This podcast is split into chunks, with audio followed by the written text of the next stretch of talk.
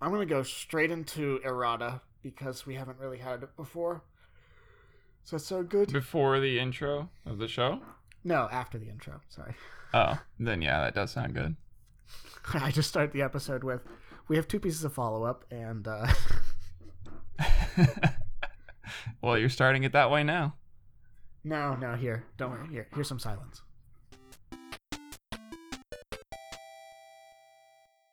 Hey guys, welcome to another episode of Res.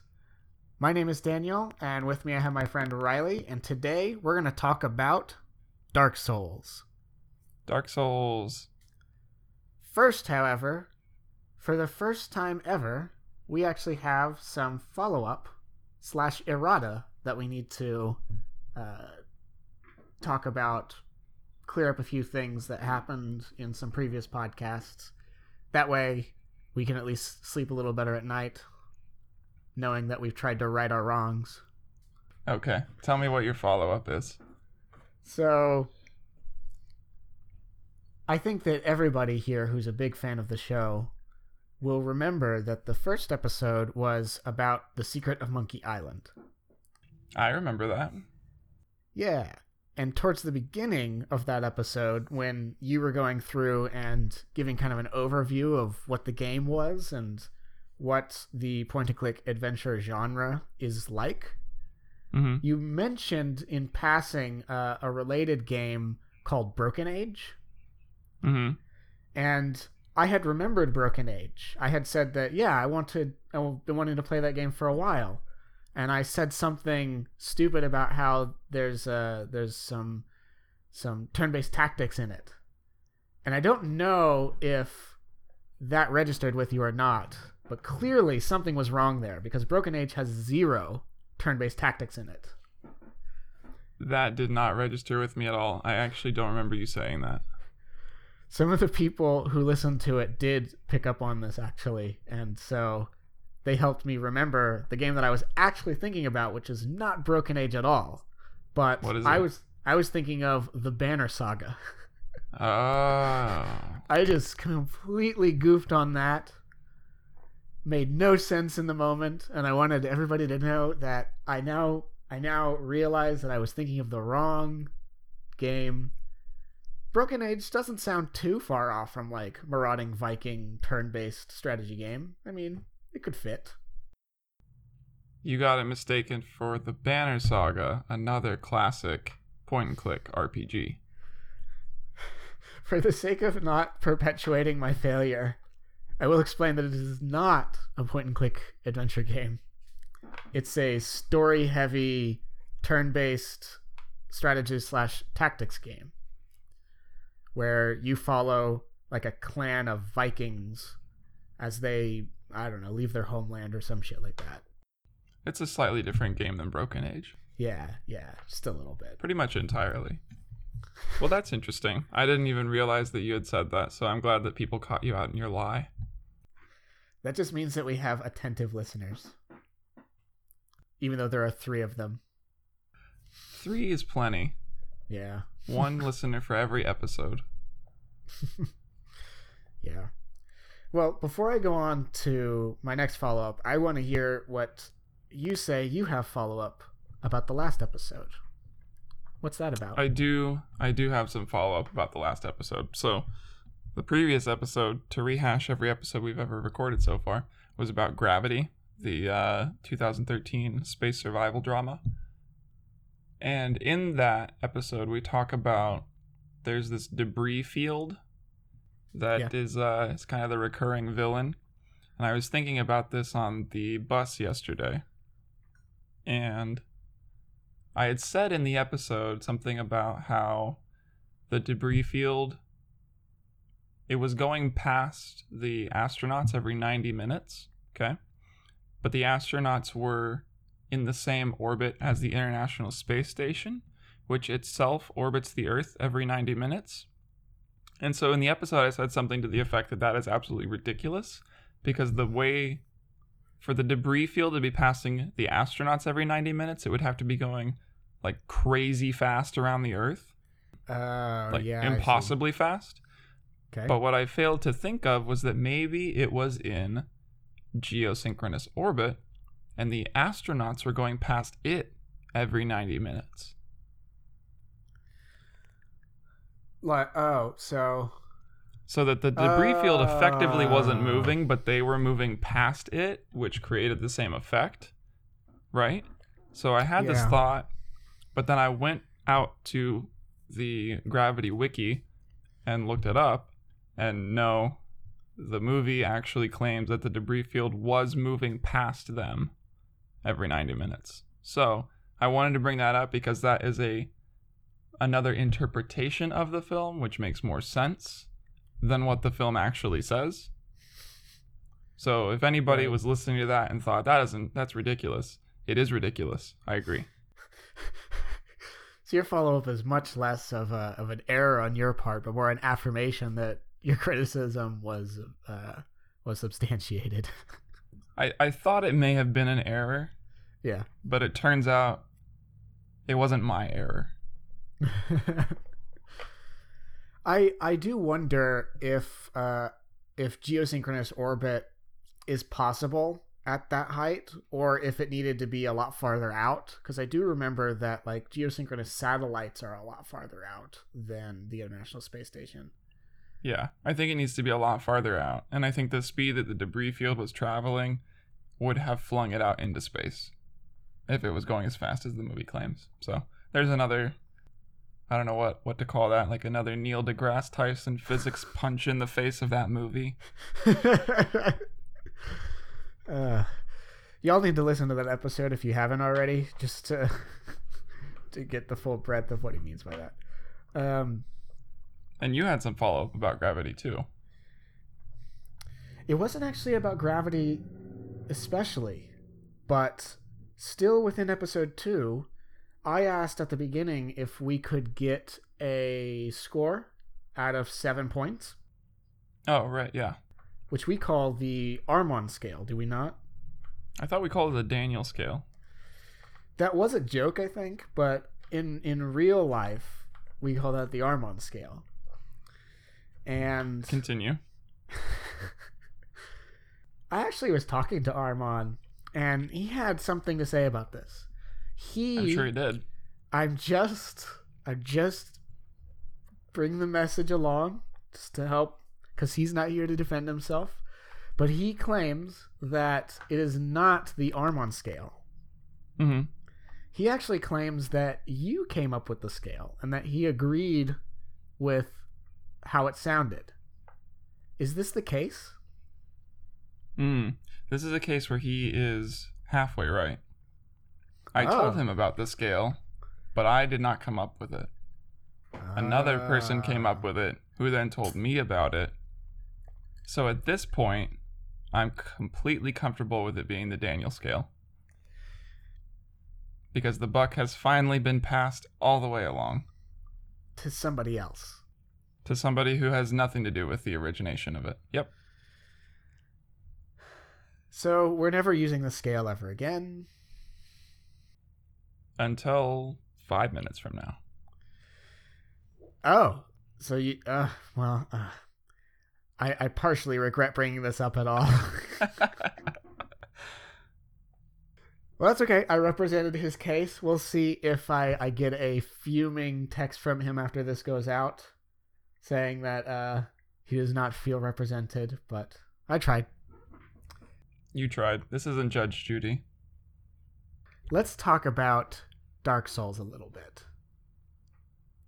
So, this was uh, a game that came out of your suggestion box after we rolled the die last episode. Yeah. Do you want to talk a little bit about the game? Why it was on your list to begin with? Whatever you want to do to help set the stage. Yeah. Yeah, we'll put Armand's grievances in a box and he can address those with me later if he needs to. So So Dark Souls. How do you even describe Dark Souls? This game uh, for people who have never played it before, never seen it, which at this point, if you've played many video games or if you're a part of, uh, of many gaming communities, you probably are aware of what Dark Souls is. If you haven't, Um, I'll just do a, a quick rundown. This is a kind of a fantasy RPG. It's third person, so you are from the perspective of a a camera hovering around above your character. And Right. Your character runs around in this world of zombies and dragons and wizards fighting their way through vast armies to get to bosses, killing the bosses in some some sort of order, um, and then eventually trying to triumph over the main bad guy in the world.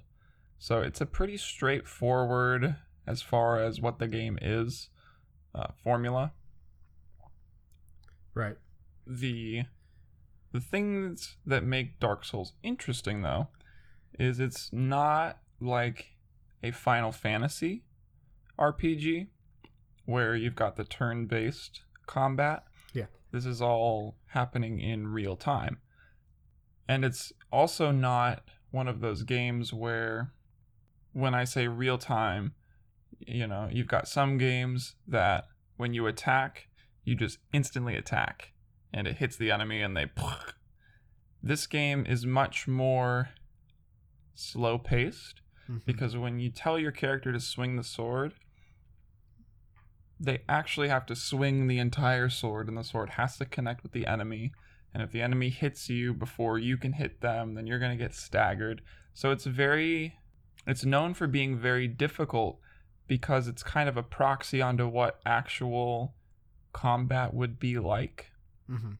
if you were the guy running around with a sword. So, you know, if you've got a tiny little sword, you can swing it fast and you can do some small amounts of damage. If you've got a big sword, it takes a long time to swing that thing, Right. but it does a ton of damage. So, the challenge of Dark Souls or the the thing that makes it interesting and different from other role-playing games uh, where you're basically just fighting through baddies and killing bosses is that it's it's a much more carefully choreographed battle game. By choreography, do you kind of mean timing is is is is like central to all of that combat? Absolutely. Yeah, Yeah. timing is huge. Knowing when to time your attacks and then knowing what your opponent's move set is. So knowing all of the different attacks that the bosses have, all of the different attacks that the enemies have, being able to recognize those attacks when they start winding them up so that way you know where to roll out of the way Yeah. or when you can parry them.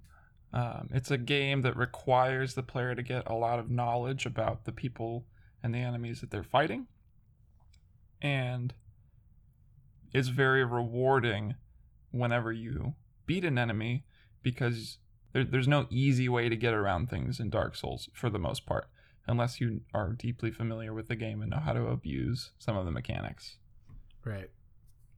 that's kind of what the the game itself is. Mhm. The the story that the game is is kind of encapsulated in, like I said, is is high fantasy. It's an RPG. There's dragons, but you play as a character who is an undead.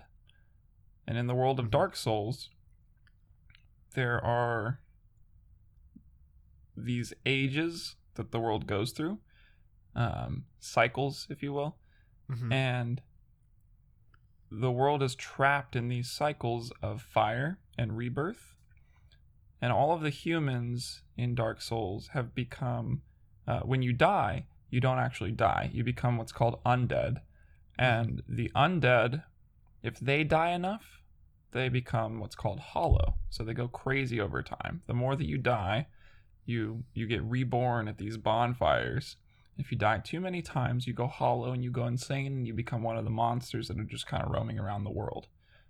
Hmm. So, your job as the undead is to go through and kill all of these bosses and acquire all of these souls and restore your humanity and get to the kind of the final boss of the game and help perpetuate the the cycle of fire. So that's that's the story. that Dark Souls is set within. But I want to ask you, Daniel, did you realize that that was the story that it was set in? I'm glad you asked. um, most of that had no idea. Okay. And why? The the the pieces that I did know about, it actually had a really cool uh, set of intro cinematics that helped to set up some of that, like the fact that you're undead, that you as you as you die again over and over again, you become less and less human, uh, and the fact that the the the world is I think there were dragons involved. I can't remember exactly, but Mm-hmm. the the the world is going through like cycles and things. That was kind of set up, and it was a really cool cinematic. But something that I feel like is important to know about Dark Souls is that, at least in your in your day to day interaction with the story, it's not in the background, but it's it's not in your face. That's for sure.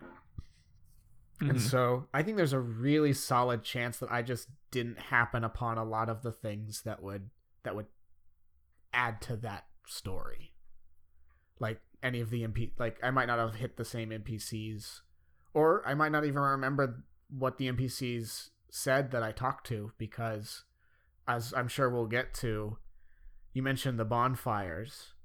Those are your only respawn points and it becomes it, it becomes harder to go back to those things because if you if you're talking to something or if you're talking to somebody who helps to expand on that story and then you move on to another part of the world your your respawns only go to the local bonfire or the bonfire you were at last.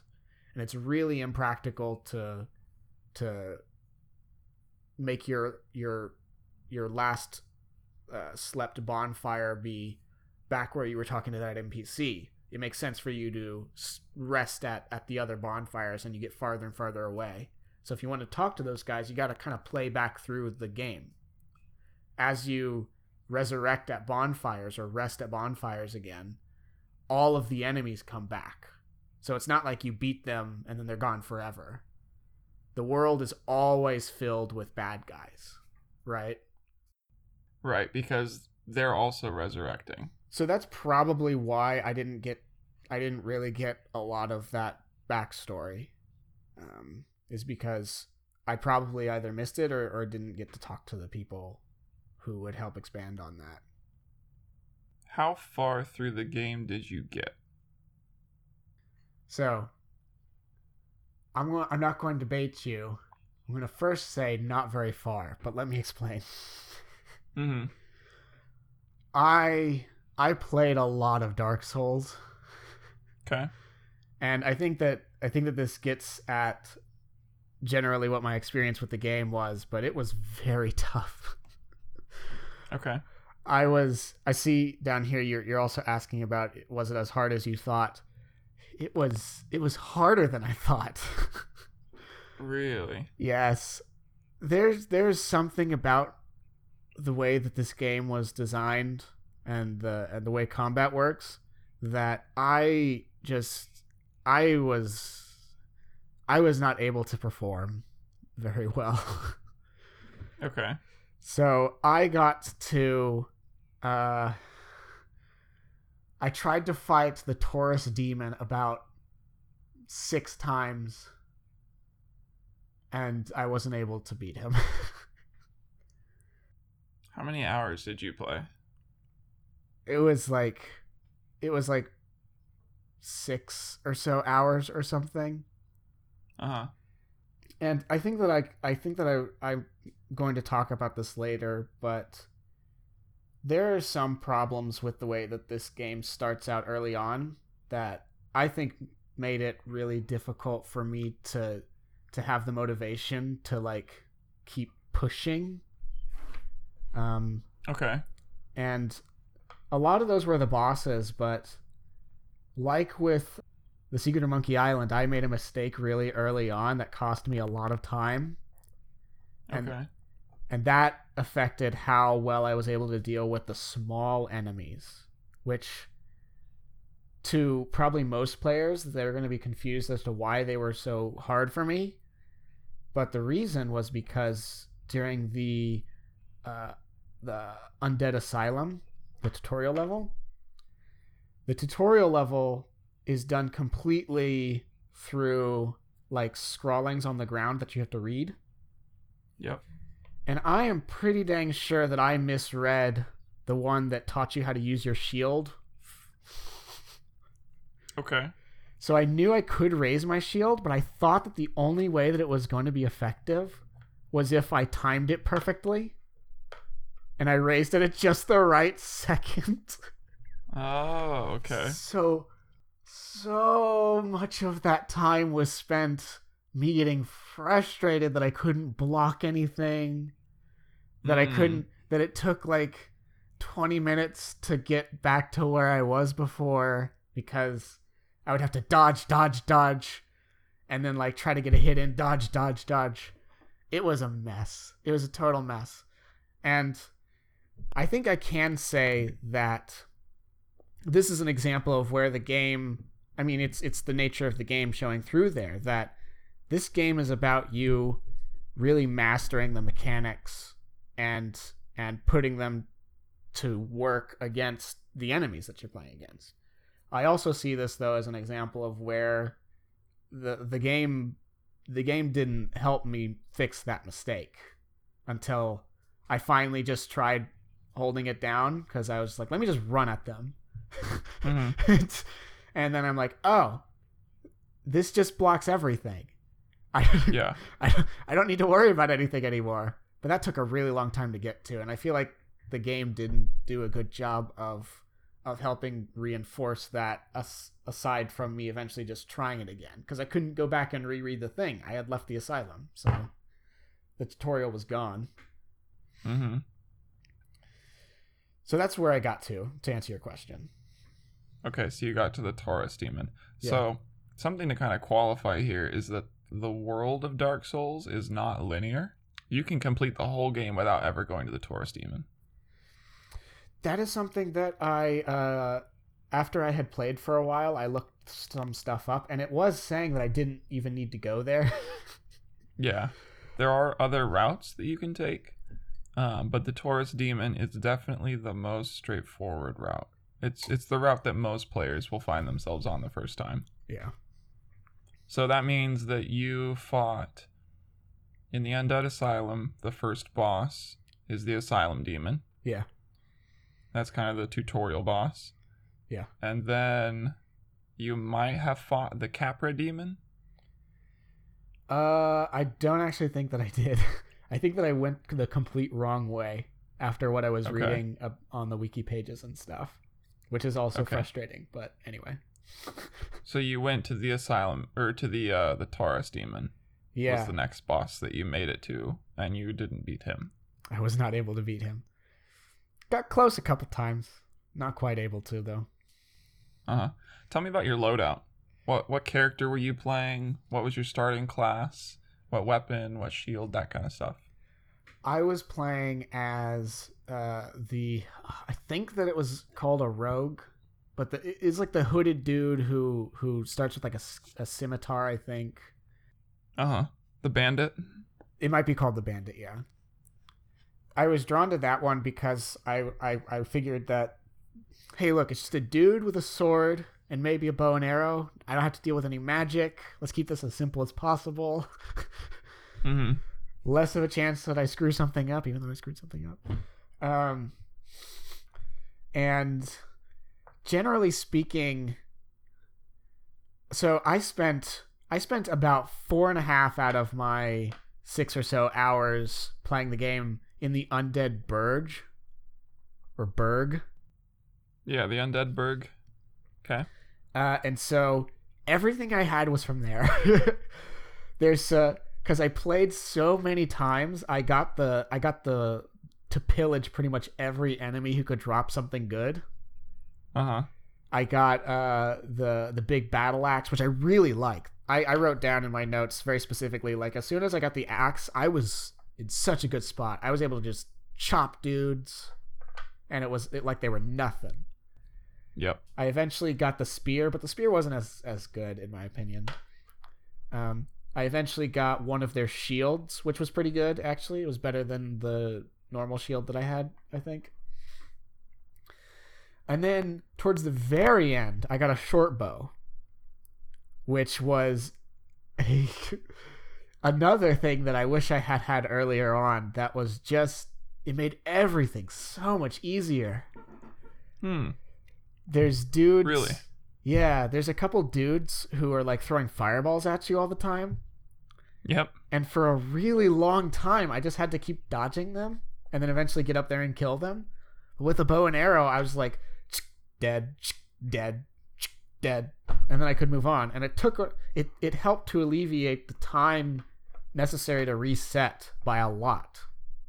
Right. So when you say time to reset, whenever you rest at a bonfire, like Daniel was saying earlier, that becomes your new respawn point.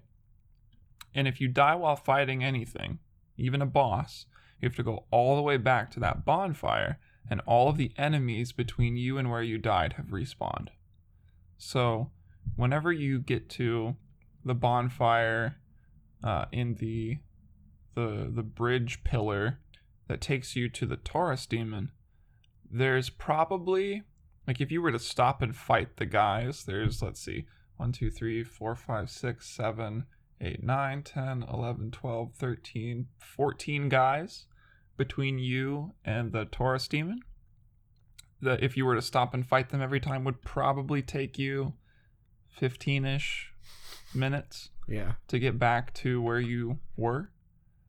That's just to get back to the boss arena. So in Dark Souls, the bosses aren't just walking around in the world, they hide behind these little doors called fog gates. And when you go through the fog gate, nothing can follow you into it, but you can't leave. So you basically get locked in this arena with the boss. And in the case of the Taurus demon, you uh you're running through this think of like a medieval town. Um, you're running through the houses in this medieval town, and you finally make it to a wall that guards the city, and you ascend up this uh, this tower that's a, that's part of the wall. So you're going up this big spiral staircase, and you emerge from the fog gate onto the top of the wall, and it's pretty narrow, and you can see in the distance another fog gate. Mm-hmm. and when you start walking toward it this giant like hairy uh it's like a gorilla mixed with i don't know something very sinister and evil. Demon. It looks like a bull. Yeah, it's got horns. right. It jumps down off of the tower in front of you and onto the bridge and you have to fight it on this very narrow narrow bridge um, and kill it and that's what then releases the the next fog gate or the next door for you to go through to complicate matters a little bit the first time that you fight him you probably don't realize that when you go through the fog gate the the tower that you just came out of there's two archers sitting on top of it that you have Mhm. to go up to and kill if you want to make the fight a little bit easier. So probably the first time through you're getting shot in the back and you're getting smashed with a giant rock hammer in the face from the front. Mhm. So that is to say it can be very frustrating and demoralizing when you start at this bonfire, you've fought and fought and fought your whole way through to the fog gate to only get to the boss and have maybe half of your healing items Yeah. and then the boss just comes down and completely crushes you. One other thing about the respawn, um, at least whenever I was playing, I noticed that any items that I had used were gone. Those did not come back when I respawned, What do you mean? except for um, the Estus flasks. Like my any arrows that I would use were gone. Any fire bombs that I would use were gone. Uh, Yep. That's that kind of harkens back to the lore, I guess, which is that you're not actually dying and coming and getting another chance or something. You're you're dying and then being re revived from the dead. So time keeps going forward, basically. Exactly. Yep. So any consumable items that you use are gone, and there's no like you can't pick them back up either. If you found some arrows on a guy's body, Yeah. You can't go back and get those same arrows. They're gone. So that's about where I got to. If I remember correctly, I think you had mentioned that you got farther than that. With that saying, since uh, we didn't mention at the top, um, we're trying not to say too much as far as spoilers go in this section. Um, hmm But I I think you had gotten a lot farther, didn't you? I did get a little bit further. This is the interesting thing about Dark Souls and spoilers is you can play the whole game and still not know what it's about. Yeah. So there's not really too many spoilers alone in just us talking about the game. It's very hard to define what a spoiler would be for Dark Souls. Just so long as like maybe we don't talk about like specific ways to beat a boss if people don't want to know that or like Sure. Yeah, that makes sense. Um yeah, so I played I forgot. We didn't even mention this at the at the beginning of the episode. We said at the end of the last episode that we were going to play Dark Souls Remastered, but Daniel ended up playing the original Dark Souls Prepare to Die edition on the Xbox. We'll mm-hmm. get into probably some of the differences between the two editions later, or the lack thereof. so I was playing the remastered edition, and I played the the original Prepare to Die edition. So I played both of them, um, and got to roughly the same point on both of them. I uh, I beat Ornstein and Smough on both of them, just as like a a quick few hour jaunt through the game once the thing about Dark Souls is once you've kind of mastered some of the boss interactions, hmm the game becomes much more straightforward. Once you learn the attack patterns and you learn the timings of dodging, a huge thing about the game is and, and I don't know if this is the natural player inclination, it might not be for everybody. But once you get killed by a boss enough and you start getting really pissed off that you have to go through the same 15 enemies to get back to him, normally people just start hauling ass. They won't fight any of the little enemies along the way. You'll just run, run, run, and you'll try to get as far as you can past all these enemies before fighting anything before you get to the boss. And in doing that, you start learning like the ways to navigate the world that really don't require fighting any enemies. And so for me there was a lot less of of there was still a lot of dying to bosses. Don't get me wrong, but there was a lot less of it taking 15 minutes to get back to the boss. It was like maybe 1 minute uh, because I just ran straight there past all of the enemies to get back to the boss. And just as a footnote, something else that happens when you die, when you're killing these enemies, you're getting souls, which are the game's kind of experience points. And when you die, you drop all of the experience points that you gained in that lifetime.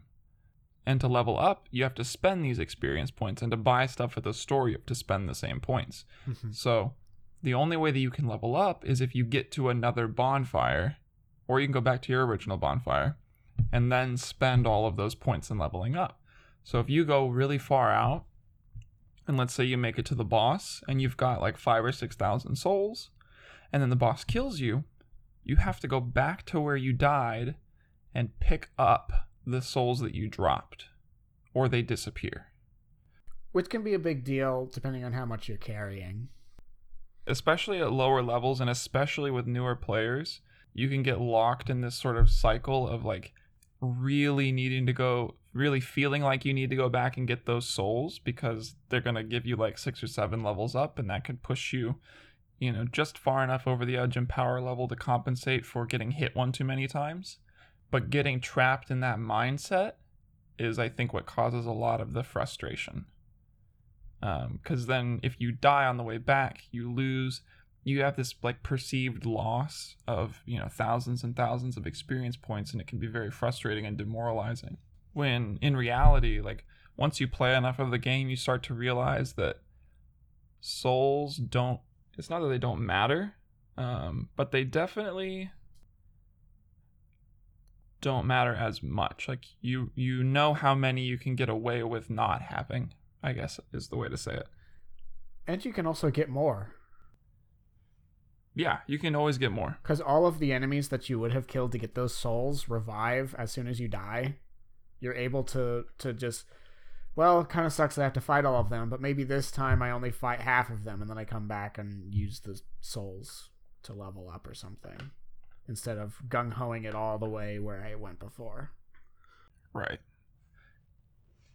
So I, I I do want to talk a little bit about leveling up and about character builds and that kind of strategy, but to to answer your question, I played the I played the original game, like the the original edition, uh-huh. for maybe five hours or so, and got to Ornstein and Smough.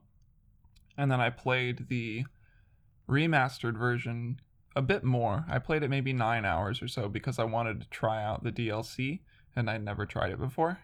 And so I got considerably further. I think I got to like level 63 or 4. Um, for the original version, really quick, um, whenever we set out to play Dark Souls, you asked that I get to Anor Londo, which I didn't. But in relation to Anor Londo, where where is what you just said? Like how far along is that? There are four bosses that you absolutely have to beat to get to Anor Londo. and then Ornstein and Smough are are kind of the fifth boss. Um, yeah, they're the they're the first boss of Anor Londo that you have to go through to to progress the game forward. Now, on the original playthrough, I basically only beat those four or five bosses, but like we were saying before, it really depends on the route that you choose to go. And on my remastered character, I decided I was going to kill every boss uh, up to that point. So I killed all of the bosses. I killed the Taurus demon, the Capra demon. I went back to the asylum. You can go back to the tutorial area. Ah, oh, dang it. there, it, there's like a it's, but it's not obvious. Yeah. How you get back there? There's like a very secret pathway you have to go to get back there, and you can only do it after you've killed the bell gargoyles. So that's it, it was a little bit further from where you were. But there's another boss that's in the asylum, so I went back and killed him. So I probably killed like 14 or 15 bosses on the remastered edition. Right. So I, I got a little bit further. Um, but I have played considerably more Dark Souls than you have, and I have watched considerably more. Like I, I, I guess I just am a a lot more immersed in Dark Souls and what it is. Mm-hmm. And that kind of, at some point, I think you start to miss the forest for the trees. With with that, like you start to take for granted just how much you know about Dark Souls and how very different the experience is for a new player. That's what I think was a really cool thing about picking this uh, for us two to play because of all the experience that you have you can talk a lot more about about the secret passages, about the ways around things, about what the game really is. And then for me, you get the hair on fire, like I don't know what's going on. Viewpoint. It's it's a it's a it's it's a good pairing. Yeah, you get to feel what it actually means to play the game for the first time, which is something that I still get echoes of. Like don't get me wrong, I was still yelling at my character a few times in this playthrough. Some of the reasons were my fault, and some of the reasons were the game's fault, but. Or not necessarily the game's fault, but kind of how the series has evolved over time has changed my expectations of the game. Yeah. For example, in Dark Souls, there this is part of a series. There are two other Dark Souls games that come after it, Dark Souls 2 and 3. There is a, another game after that called Bloodborne, which is very much in the same sort of third person character action RPG genre. And they've made a lot of improvements to how the game plays over time, how the combat plays. One of those improvements is called omnidirectional rolling. So you can roll in any direction in those games. In Dark Souls, you're locked to like 16 different rolling directions or something. So there were like, for example, times where I I've gotten very used to having omnidirectional rolling and going back to having very few directions to roll in. I would accidentally like roll off a cliff or like I would try to roll past an enemy and I would just roll straight into them um, and get just get my my teeth completely kicked in. So those things were frustrating because it felt like the game does feel a little more dated from its its uh, successors. hmm Um, but then there was just the frustration that was due to me being a complete idiot and, and dying, like the Taurus demon. Um, I died on the Taurus demon on the original on on the original edition, like maybe nine times, because I was trying to kill him in a specific way. You can bait the Taurus demon into following you very close to the ledge of the tower of the uh, of the wall that you're on, and then if you run at him, sometimes he will jump backwards. So you can bait him to the edge and then run at him, and he'll jump off of the wall and kill himself. Oh, that explains all the scrawlings over on the wall portion that said "try jumping." Mm-hmm. God, ah, I thought that those were were uh, people trying to be funny. Oh, and like encourage you to kill yourself. Yes, Do you want to explain what those scrawlings are? yes. Uh, and this actually took me far too long uh, to figure out myself, but I I actually didn't do it. Um, but I saw where you could purchase the item that lets you do it. Some merchant in the undead Burge Berg. well, yeah, whatever. Berg, burger in the undead burger will sell you a burger. I just don't want there to be follow up about this. Uh, he'll sell you this. I can't remember if it was like a, if, if it was like a, it wasn't a quill. It was something else that was weird, but some kind of way to write on the ground messages. It's called an orange guidance soapstone. soapstone. And those messages are actually available to other players. Now, this is actually something that you can help with. There's a set number of things you can say, correct? Yes. Yeah, there's kind of like a, a Mad Libs formula for writing messages. Okay. So you can't write like Daniel was here or something stupid like that. You can only say things that could theoretically be helpful, like bonfire imminent, which I saw what I felt like was thousands of messages saying bonfire imminent right next to the bonfire. or like what I was talking about earlier, you can write try jumping. And that's what I saw along the wall, which I think through the weird twisted internet speak that you have to interpret these by, what I think means try to bait the Taurus demon into jumping off. yeah, these messages are very cryptic because of this Mad Lib style communication. They can't say very many specific things. And so they fit right in with basically everything else about Dark Souls. The only straightforward thing about Dark Souls is the combat. Everything else is incredibly cryptic. So you're always in this quasi online mode where other people are leaving these messages that you can read and you can leave messages for them to read and and vote on if it's a good or a bad message. There's another aspect of the somewhat always online mode that I don't know if you got to participate in, but it's PvP and PvE.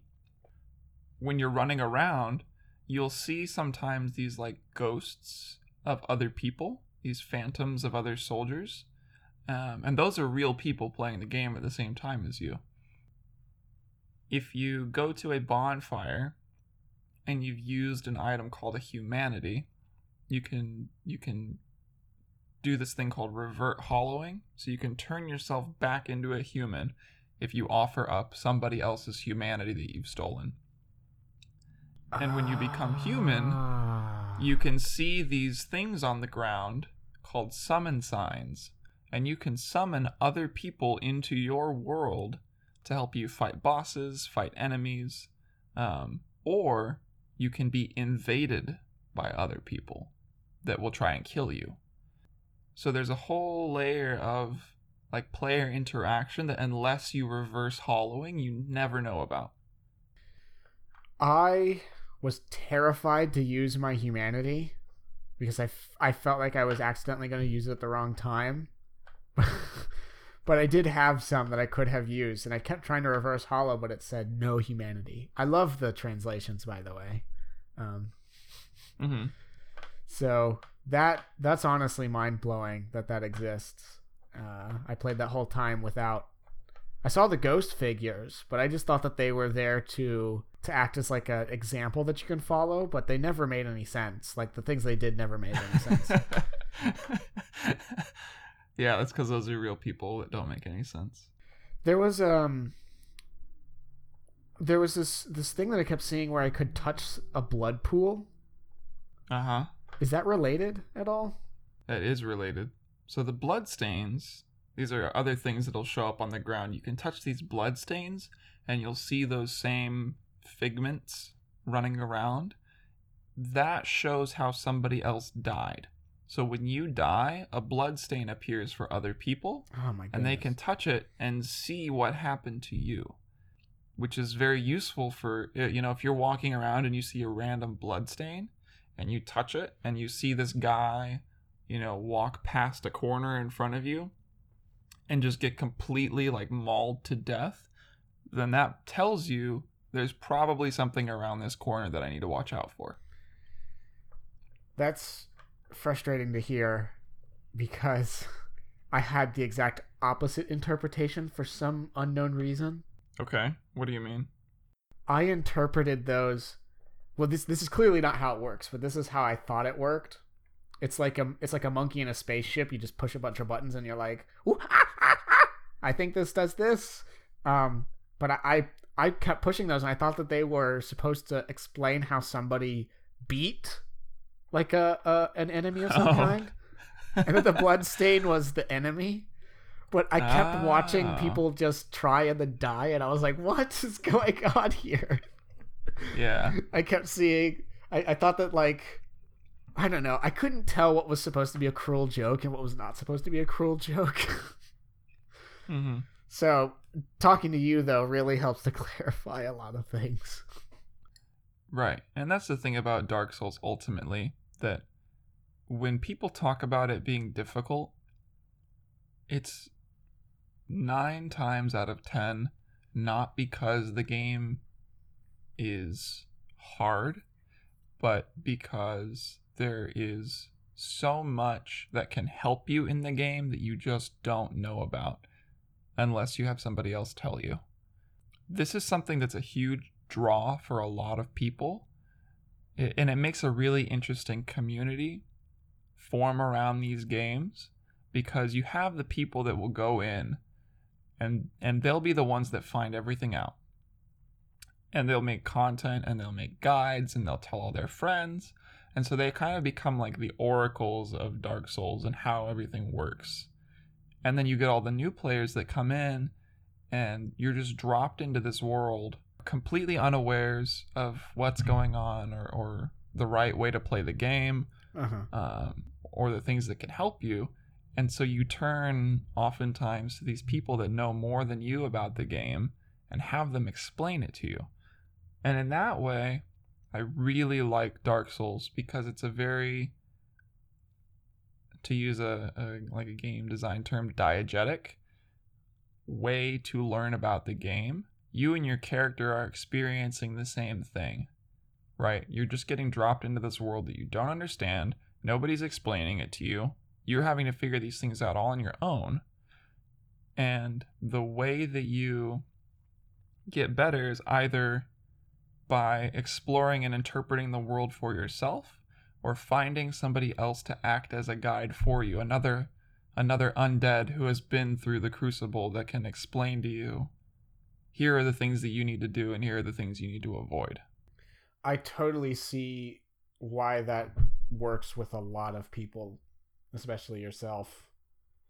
I will say, though, however, there are other games that have the same that have you kind of be placed in the same well place as your character that don't do it quite as harshly as Dark Souls does in my in my experience here.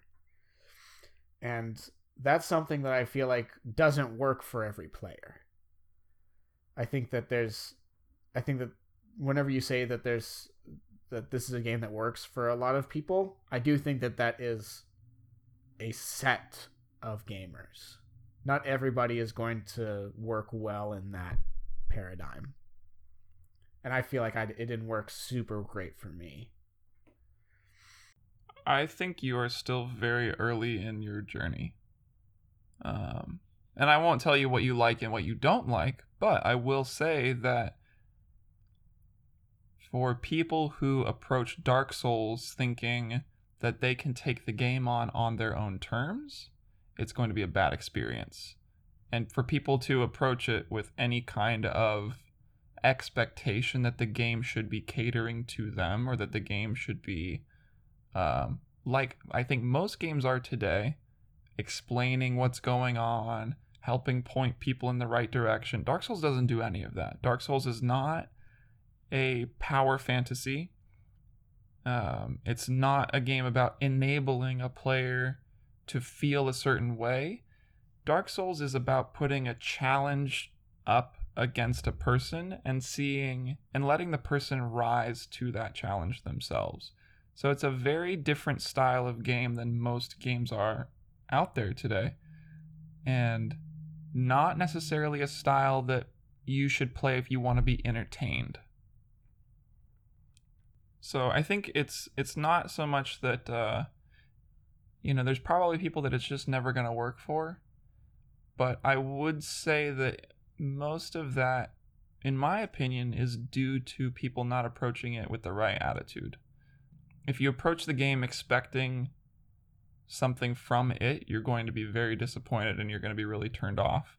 And like it should be part of the player expectation that you're going to die a lot, that you're really going to struggle, and that you're gonna need to find help. I I, I see what I see what you're saying there. I'll stand by what I was saying earlier, though. I do feel as though there are games that that that try to do the same thing that just aren't as harsh. That can at least that on average are at least easier to make progress through. What game uh, comes to mind for you? I, yeah, I, as an example, Ori and the Blind Forest. It does a, a similar kind of thing. I think that what also could I don't want to get lost is that uh, the the core mechanic, which is like the the whole RPG and then the the real time like sword play type thing is also really important to, as to whether or not it's going to work for you. And in in a similar not in a similar genre but like a, a, similar way of thinking ori and the blind forest i feel like does a similar thing that dark souls does for a platformer. And additionally it also was a lot easier for at least me to approach and and make progress in than dark souls was. Yeah it's also more. It's also newer. You were pointing out that that this is this is from a different design period, I guess, in in the history of video games. this is what people wanted at the time for sure. Well, that's that's the interesting thing is I don't think anybody knew that they wanted this. There when when Dark Souls came out, there were not many games on the market like it. Um, and the game that so there there was a a prequel, a spiritual prequel to Dark Souls called Demon's Souls, and that game didn't sell nearly as well. Um, it wasn't as as widely received as Dark Souls for some reason. So I think it took a long time before people before this this game found its niche of players. And and I just think that the the dif- the difference that you're highlighting here is in terms of learning curve. If you had to if you had to draw a graph with amount that you have to learn on the y axis, so the, the level of experience you need to be competent, and then the the time played on the x axis. A game like Ori and the Blind Forest is very much just a slow, straight line upward that you don't need to know much about the game when you start playing, and it's a very easy, gentle slope all the way up. A game like Dark Souls, there's a bit of a cliff at the very beginning of the game, right? The the amount that you need to know starts off pretty low, but then jumps up like a step function increase Yeah. um, after playing the game for, for only a few hours. And it's that first, I think, step function increase that until you get over that through getting help, through looking at guides and resources and tutorials, the game will not work for you. Yeah, uh, something that you said earlier is that uh, ah, can't remember exactly how you phrased it, but essentially, I feel like as soon as you leave the tutorial island, the challenge begins. it uh, the that first area seems to be designed, at least from my perspective, to to be something that not everybody's going to get past.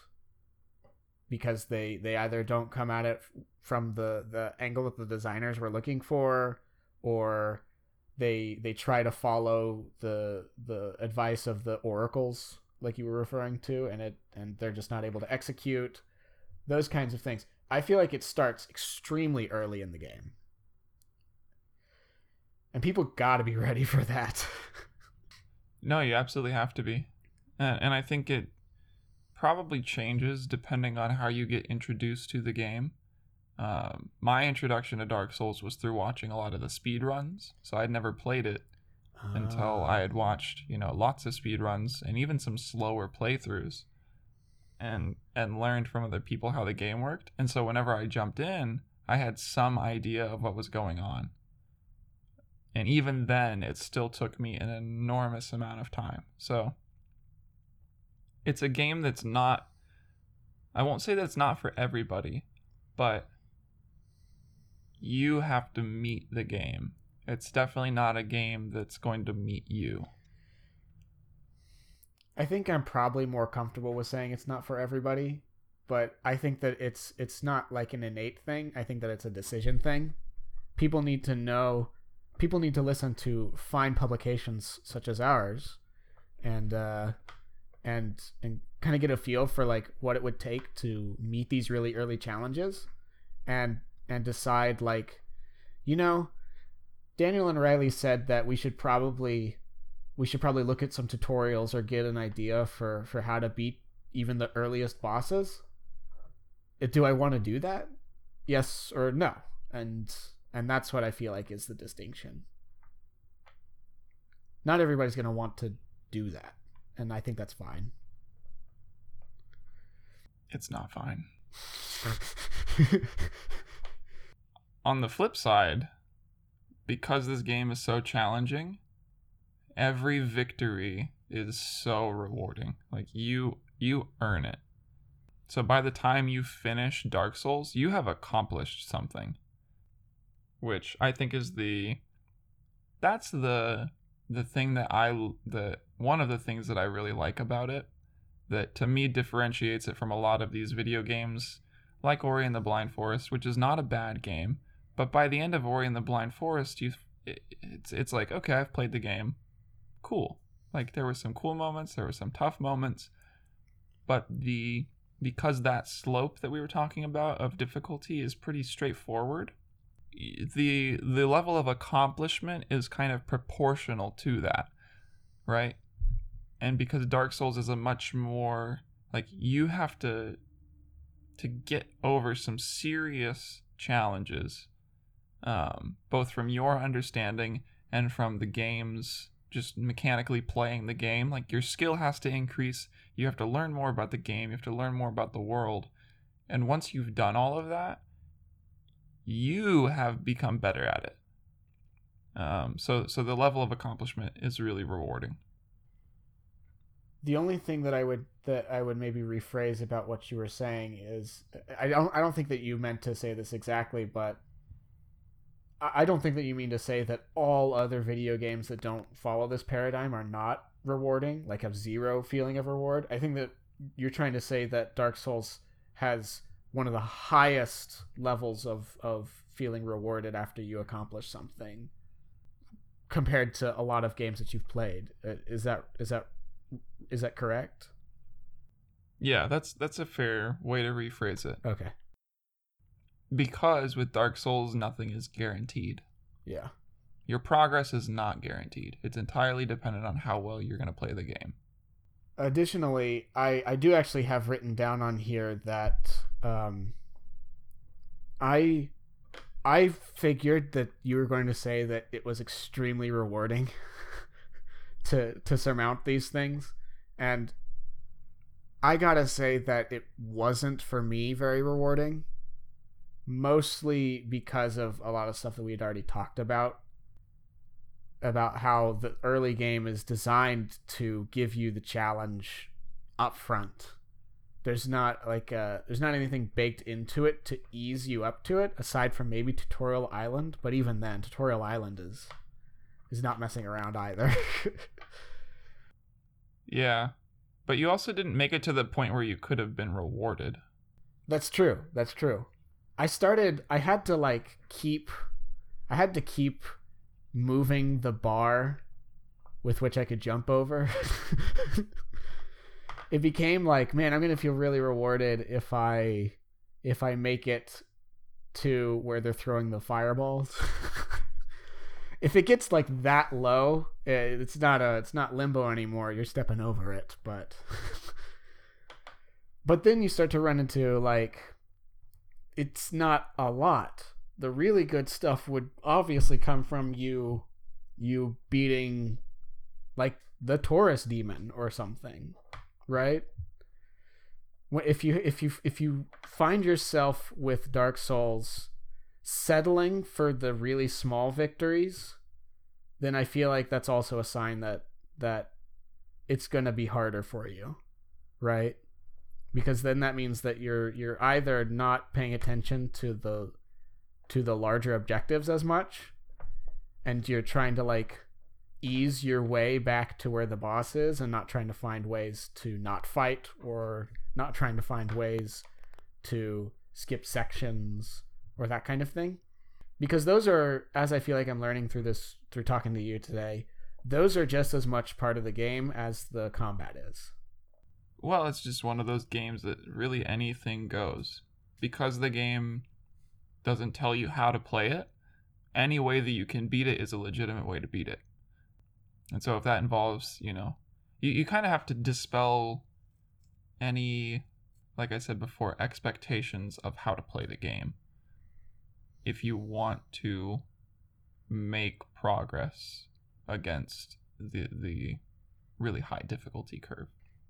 And you know, I, I'm kind of talking the game up here for being difficult. I don't think this is a perfect game.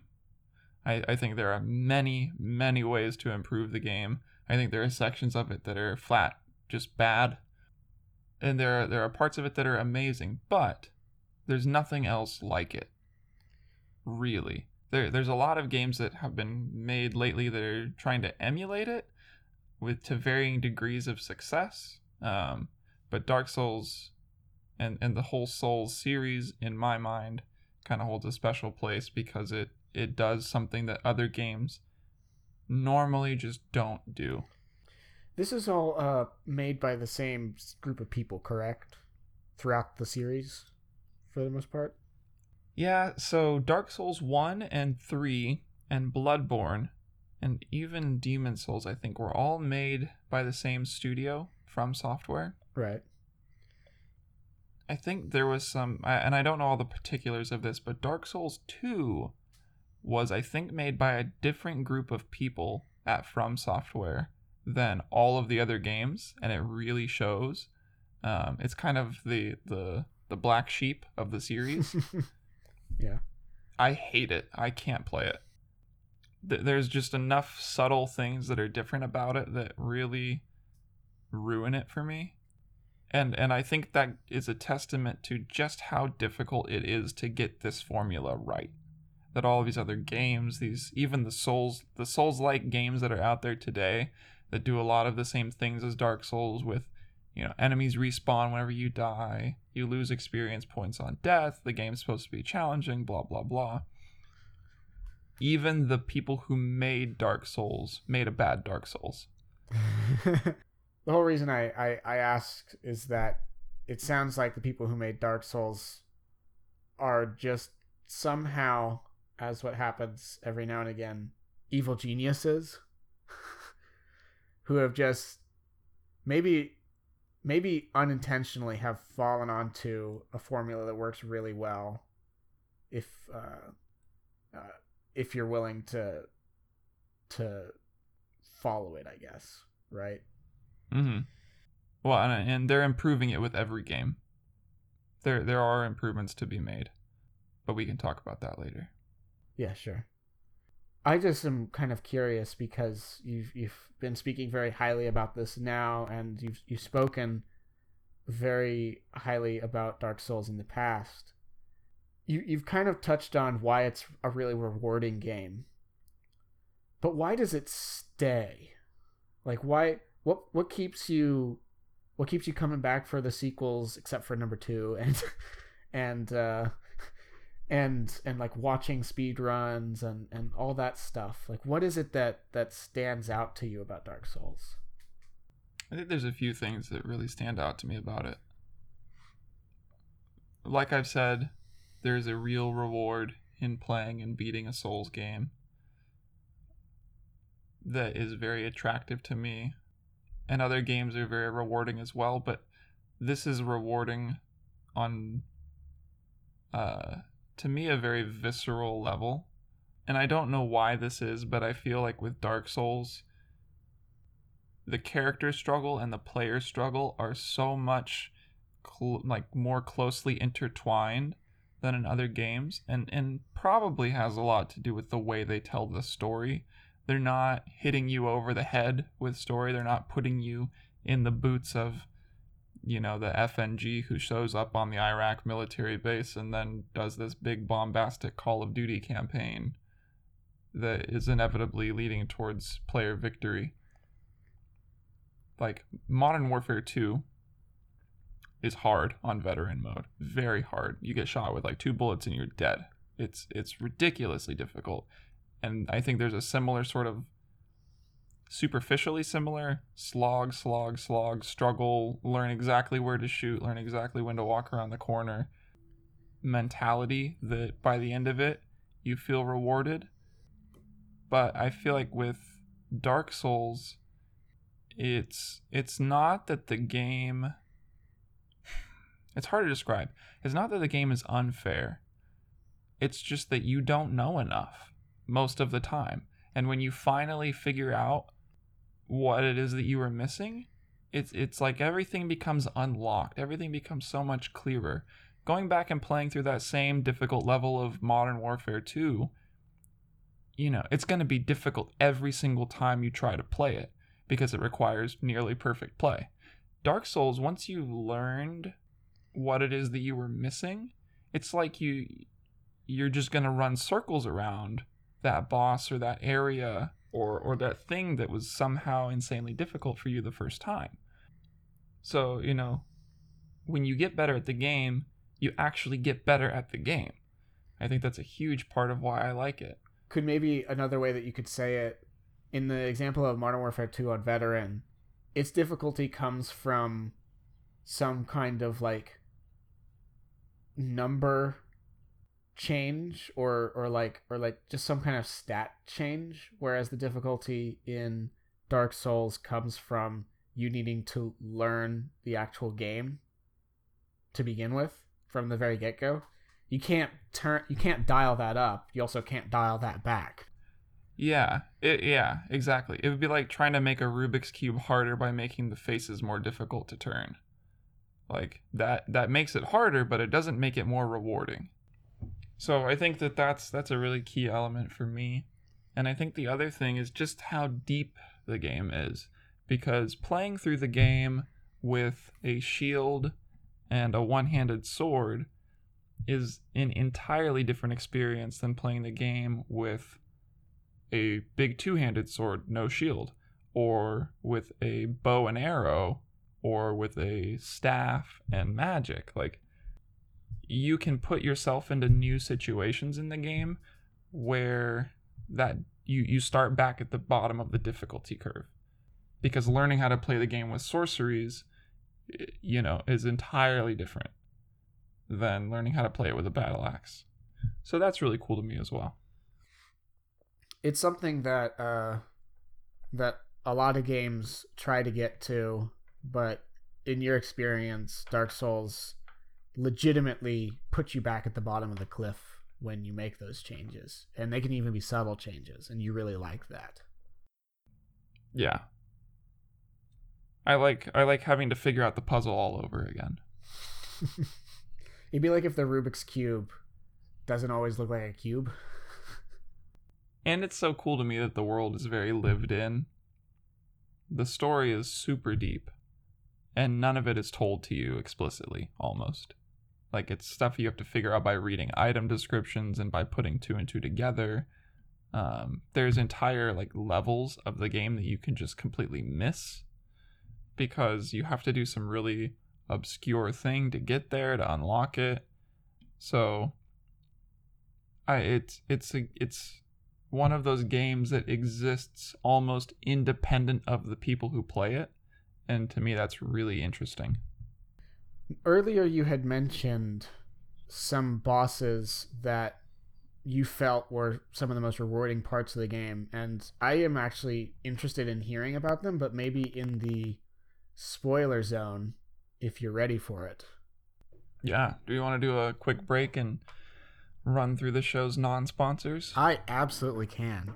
Because I am proud to announce that this episode is not sponsored by Handages, bandages for your hands. Games like Dark Souls can really push you to your mental limits. So don't let your psychotic breakdowns bruise and batter your ever important phalanges. Protect yourself with Handages. Handages are easy to use glove like bandages that slip effortlessly over your dainty manos. That way, you can trudge forward further than you ever thought possible given the circumstances. What are you waiting for? Hurry up and ignore this week's premier sponsor, Handages. Bandages for your hands. Hey there, listeners. Have you ever looked at somebody else doing something complex, like solving a Rubik's Cube or beating a Dark Souls boss, and wish, man, I want to be able to do that too. Well, you can. Today's non sponsor, Skill Steal, allows you to suck the skill right out of other people that you see on the street doing interesting things. Gone are the days where you have no idea if turning that face of the Rubik's Cube will bring you closer to victory. Now, you too can be the smartest person you've ever met with Skill Steal. Now, Skill Steal has helped me in many, many ways, including in the recording of this episode, whereby I have stolen all of Daniel's ability to play Dark Souls and infused it into myself. Skill Steal is offering a one time premium code only for Res listeners. Just enter in Handages at checkout to get your first month of Skill Steal for free. Good luck and good stealing. There's a boss in Dark Souls named Manus that uses giant scary hands to attack you. Oh, does he really? Yeah, I think Handages would be perfect for him. Hey guys, check out my Handages.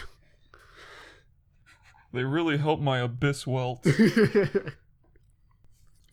so, you had mentioned earlier that there was some there were some Dark Souls bosses that that stuck out to you like really strongly that you really liked, especially when you got to beat them. I don't remember their names, um, but what can talk about that? What what were they like that really made it good for you? Hmm. So, and, and this just came to mind whenever I went to take our break, but one of the things that I also love about Dark Souls is the the player stories it generates. Everybody's experience is going to be slightly different. Um, and when you tell other people about the the bosses that you beat, the ways that you have triumphed over the challenge, it really means something. So you come with with cool player stories. All of my player stories start out with intense frustration. And I remember the first time I played through the game, the the difficulty gap was really raised when I got to Anor Londo. And this is kind of the moment where I, I think it's funny that you say, you know, leaving the undead asylum, that's when the game starts. But for me, it was after you beat the first section of the game, that's when the game starts. It's playtime's over. All of the bosses up until that point are pretty slow. You can you can get through most of it just by being over leveled. So getting a lot of extra souls and, and buffing your vitality and your strength and your endurance to the point where the enemies are, are only dealing like five damage to you per hit. But once you get to Anor Londo, like the game just takes off off the uh the baby gloves and starts smacking you around. The first boss of Anor Londo is the first um 2v1 boss in the game. I can't even. And it's also the first boss with two phases in the game that you run into. So, the way that Dark Souls is structured, let me kind of break down what the actual game has you go do, and that'll put this in context. You start out in the Undead Asylum, like Daniel's saying. You fight the tutorial boss, and then this crow picks you up and takes you to the Firelink Shrine, which is in a place called Lordran. So in Lordran, when you land, you are told that there's this prophecy for a chosen undead will one day rise up and ring the two bells of awakening and then do something else like who knows what else that's just kind of the the local little prophecy that people share with one another and of course you're thinking well i'm the chosen undead so i got to go ring these two bells each bell is guarded by a boss. Uh, the first being the bell gargoyles, and the second being Quelaag. You can fight them in either order. Um, but one has you rise up to the top of the undead burg to go to the undead parish and and fight on top of this church. And actually, that's a lie. Ornstein and Smough aren't isn't the first boss where there's two bosses. The bell gargoyles, there's technically two of them. Um, the second one enters in when you get the first one to half health, um, but it is also at half health, so it's kind of like 1.5 enemies. They're pretty easy to kill. You fight the bell gargoyles, ring that bell, and then the other bell, you have to go down beneath Lordran, down through a place called Blighttown, which is this horrible place full of like poison muck and like these guys that have toxic blowpipes that can kill you really easily, giant ogres throwing rocks around. Uh, and you fight this this chaos witch named Quelaag, who's half woman with giant flame sword, half spider that vomits lava and explodes. Exploding lava, you say? Uh, exploding spider Oh, okay. that also vomits I lava. see, I see. Yeah. So after you ring these two bells, you go through a place called Sen's Fortress, which the gate to Sen's Fortress is closed until you ring the bells, and then it opens up, and you go through it, and you get to the top of this this really like twisted funhouse of all these swinging scythes and these traps, like blow dart traps, and guys ready to push you off of uh, very precarious cliffs to the top where you fight the Iron Golem, which is another boss that you can kill by just pushing off the ledge, um, which is it's super satisfying. But you fight the Iron Golem, and then you touch this like ring of light, and these pale, like hairless uh, demon bird things come pick you up and take you to Anor Londo, which is kind of cast as the capital of Lordran. It's this beautiful golden city of light, uh, like absolutely stunning looking. Everything's really nice marble, giant, fantastic castles. And when you land there, you have to fight a long time, like through many, many enemies to get to the next area boss, Ornstein and Smough. So at this point, you've you've beaten a lot of bosses in the game. You've gone to a lot of different areas, and those are all kind of connected uh, levels. Anor Londo is physically disconnected from from that starting area. So that's kind of why it really feels like this is the the next step up in the game. Because you can't go back to where you came from until you beat Ornstein and Smough. So, this is one of the sections that was always incredibly frustrating for me and still is um, because to get to Ornstein and Smough, you have to fight through these these silver knights that are much higher up on the castle than you are. And you have to get there by like going up these parapets that have no railing. And they're shooting these giant Oh. great bows at you. And if they hit you they just knock you off. And so you you know the closest bonfire that you can respawn at is a two and a half minute walk away. And it's just very frustrating to have to go through this over and over and over and over again because you keep getting knocked off and dying um, but when you finally make it through you get to the interior of this cathedral go through the fog gate and behind the fog gate are these two guys. You've got Ornstein, which or Ornstein or Ornstein or he is he's like the the the king's personal bodyguard. Lord Gwyn is the like the the high royalty figure of the game. Lord Gwyn has a bodyguard and he's also got an executioner, which is Smough. And Smough is this giant, like fat guy who's he's huge. He's like completely made out of bronze, Oh, okay. or at least he looks like that because his armor is like one solidly connected piece, and he's got this giant hammer that um, he can kill you with in like one hit. And then Ornstein is he's like the the king's bodyguard. He's known for being a dragon slayer. Um, he's a little bit smaller than Smough, but he's very fast, and he has this spear that he can shoot lightning out of. So he can like chase you down and pin you in a corner, and then Smough will come over and smash the shit out of you with his hammer. So it's a very like it's a difficult balance to to play with in the first phase of the fight. Mhm. Once you kill one of them, the uh, the fight stops and a little cutscene plays where the other one absorbs their power, and so they become Oh. like gigantic, like huge.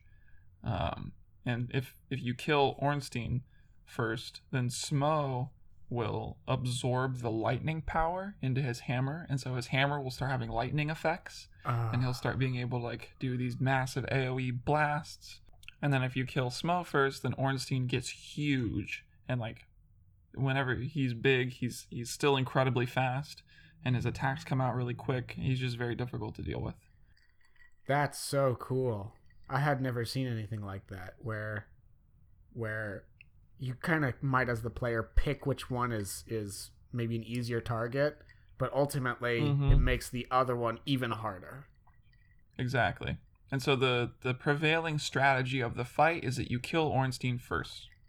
Because Smough, when he's big and has the lightning, it's still pretty easy to avoid. Whereas if you kill Smough first, that's kind of the easier thing to do in the first phase, but giant Ornstein is like impossible to deal with. Yeah. Um, especially for me in this playthrough, I was playing with the the Zweihander, which is a class of weapon called an ultra great sword. Oh. It's like it's taller than your character is. And I was wielding it two handed, even though I could have wielded uh, wielded it one hand. I had the stats for it. I was wielding it two handed, um, just because I really wanted to play through the game like that. But the swinging that sword is incredibly slow, and leaves you open to attack for a long time afterward.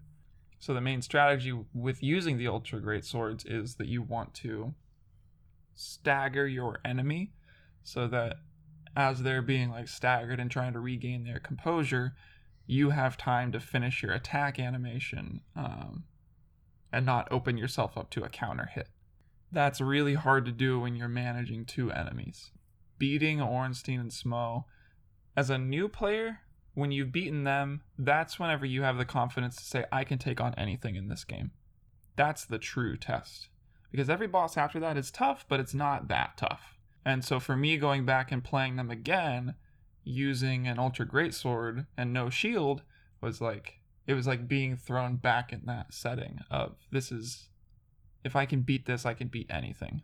Also, because every boss comes after them in the story, you also have to like build up how do I use a great sword two handed and then you can apply those same things to the next bosses and that also makes them like not stand out as much as ornstein and smough Mm-hmm. Yeah. i see And if there's any common criticism of the first Dark Souls, it's that the bosses after Ornstein and Smough, up until Gwyn, are pretty lackluster. So after you kill Ornstein and Smough, you get this thing called the Lord Vessel, mm-hmm. and you take it back to Firelink Shrine, where you are told by this black snake thing that you have to go out and collect the souls of the four lords Mm-hmm. and these four lords were the in the opening cinematic the people who helped Gwyn fight the dragons in the very beginning. Oh yeah. That started the age of fire. Yeah so you have to go out and you have to kill the grave lord nito uh, seath the scaleless dragon uh, the four kings and um, and lord gwyn himself. What a side note why are these guys no longer they, they seemed like heroes. Are they not heroes? Oh and you have to kill the bed of chaos. Okay well yeah. They are no longer heroes no. So th- th- this is this is where the story is interesting because you are there, there's not really a notion of what's good and what's bad in dark souls. Right. It's very gray and it's very up to your interpretation.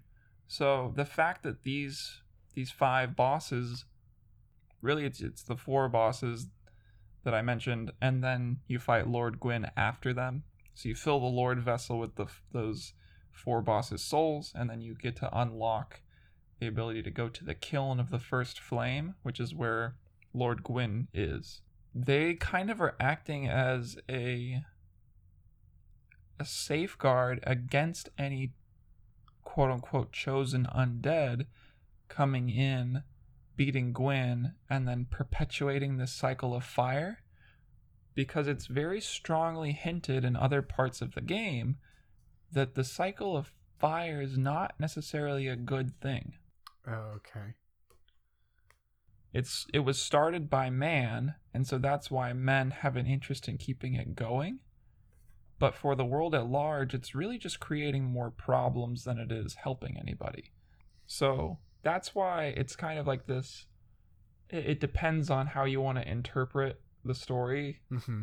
and what side you come down on, whether or not it's a good thing to rekindle the flame and and have another go around at the cycle and maybe hope to reverse some of the hollowing that's going on, or to not rekindle the flame and let it die out and let the age of man end. Oh, so that would be like everybody who is undead gets to die for good. Exactly. I can sympathize with that. Uh, seeing what I saw just in the little tiny bit, people did not seem to be particularly happy about their situation there. Mm-hmm. Is that a choice that you have at the end of the game? Like that you get to. Ch- It is. oh, wow. How do you usually play it? How do you usually pick it? This is the interesting thing about Dark Souls is it doesn't matter. You are just one undead in this whole world of undead, Uh huh. right? So the the fact that there's these other players isn't like some sort of as far as the story is concerned isn't really a problem. It's part of the story that there's these other undead that are also they also all think that they're the chosen undead. Yeah. So for the player to interpret the, the prophecy as talking about them is kind of hubris in some sense, because even if you decide not to rekindle the flame, somebody else will.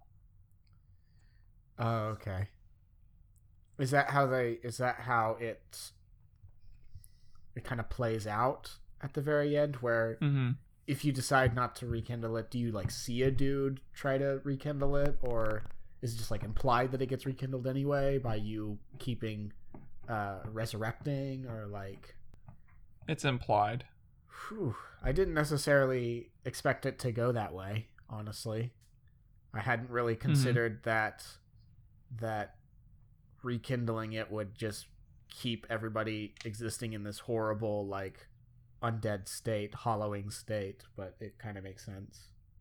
And the third game actually addresses it because the third Dark Souls is supposed to be the the last one.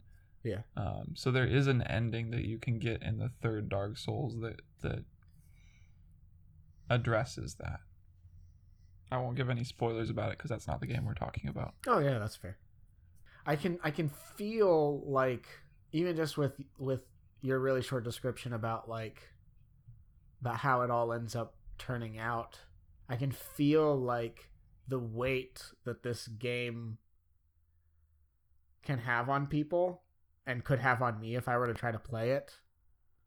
Like that's a lot to deal with, both from a gameplay perspective and then if I get to pick up on the little pieces from like a narrative perspective. I don't know. It's a lot. What do you mean when you say weigh on you? What weigh? What would weigh on you about that? Oh, it's just like a it's just like a really big i it's just a really big idea. Either that you're not like actually that big of a deal and you went through this whole game kind of thinking that you were. Or as you kind of allude to with the third one, you are a big enough deal to actually conclude things and make that really difficult choice between like people living forever, which they might like, or people getting to actually like rest, get letting them die. I don't know. I, it's it's it's probably more just that I'm that I'm that I'm hearing it for the first time, but it's just interesting. How many times have you played through the game now? Roughly? Um, I think I've only played through Dark Souls one like four times, But still, maybe maybe five. you, you you say that like yeah that might be something that you think about but i think you mentioned it earlier. You're so removed from like uh the first the first player like the first playthrough perspective that you have to change how you play the game to get close again. But even with the story you can't really redo the story. It's it's it's how it actually it's it's how it is. It doesn't really change too much Well, it uh, the overarching story does not change. right right But something that you said earlier about NPCs that can change the game a lot from a story point of view, from a narrative perspective, because in Dark Souls the NPCs don't seek you out. right? They don't try to come talk to you about stuff. You have to go talk to them. Yeah. And there's maybe like 15 different NPCs in the game. Um, a lot of them you have to go out and actually rescue in the world. Uh huh. And if you don't rescue them before doing certain events, then you just will never see them. Oh, okay. And so there's different like NPC storylines that you can either you know miss entirely most likely or have to go really far out of your way and do some very specific things in order to see their stories play out. So from a story perspective, it's it's also a very deep and rich game because it doesn't it doesn't reveal its cards for the most part. It tells you the overarching plot structure that, that the world is set in, but there's a lot of little details, there's a lot of characters that you have to learn about and find if you really want to know what's going on, Right. if you really want to connect the dots. There's an explanation for almost everything in the game, how almost how everything got the way it is. So like there there's bosses like the Taurus demon that you can learn where the Taurus demon came from and how it got to be on top of that wall in the Undead Burg. But you have to go find out yourself how that happened. He's probably just out for a walk. To put a finer point on it, what you're saying is that it's not that the story doesn't change, but it's more that um, there are many layers to peel back on the onion, Mm-hmm. and that's where the replayability comes from. Is on another playthrough, you could you could actually either stumble upon or seek out the the the right NPCs to reveal a lot of the world that you might have missed on a previous playthrough. Exactly. All right. You can't do everything in this game on one playthrough. You just can't. Um, and even you know, seven years later, playing this game again, I learned a new thing. Like I learned several new things. So there's always something that that you've never seen before that you're gonna run into on another playthrough. Can't you just accomplish the same thing though with grimoire cards?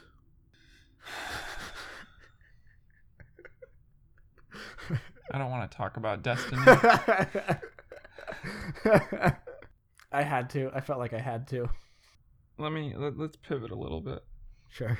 I wanted to ask you what what was your leveling strategy? How, like how how high of a level did you get and what did you put your points into and what is what is the kind of overall leveling schema of this game look like?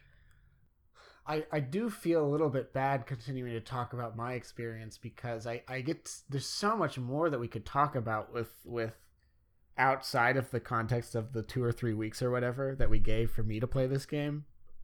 Um, but as far as the leveling goes, I wasn't hundred percent sure based on my experience if like I needed to farm and keep going up but there was a time where I farmed maybe like five or so levels explicitly. Like I just stayed in the undead burg and just hunted, came back, leveled up, hunted, came back, leveled up. And because that way I wasn't trying to progress, dying and then losing all my experience and then not making any progress. I went hunting for souls. I did do some explicit like farming to get higher levels. but I only got to maybe like level 15 or 16 or something because Oh, okay. I put some points into vitality, but I also was trying to put points into like um I think uh, it was endurance uh, that helped with with um with being able to carry some things that I wasn't able to carry or it was like it made it so that way I was able to carry the axe one handed instead of always having to use it two handed or something. I think Yeah, that was strength. strength then it was was what it was. And then I also did I think some dexterity to try to help with the effectiveness of my weapons. That was what I was identifying was was what I could actually affect at that stage.